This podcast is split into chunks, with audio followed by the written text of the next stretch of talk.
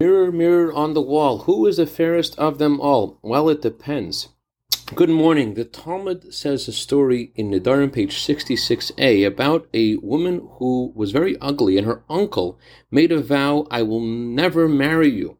And Rabbi Yishmael summoned this woman to his home, and his family adorned her and beautified her, and Rabbi Yishmael then summoned this man to his home, her uncle, and he said to him, Did you make a vow about this woman?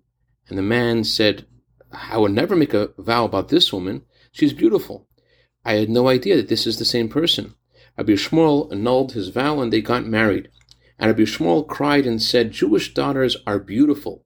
It is only poverty that makes them ugly. And that's the reason why the Talmud says in Bava Kama, page 82b, that during the time of exile, the great prophet Ezra made a takane made a rule that peddlers should go around various cities in Israel and sell jewelry in order to beautify women in the eyes of their husbands. You need to make that rule in the time of exile because of the poverty to enable people to buy jewelry. In a similar way, Jewish daughters represent all the Jewish souls. All the Jewish souls are truly beautiful, but poverty makes them ugly. And poverty means, the Talmud says, in Nedarim, page 41a, there is no one who is poor except for someone who is poor in knowledge.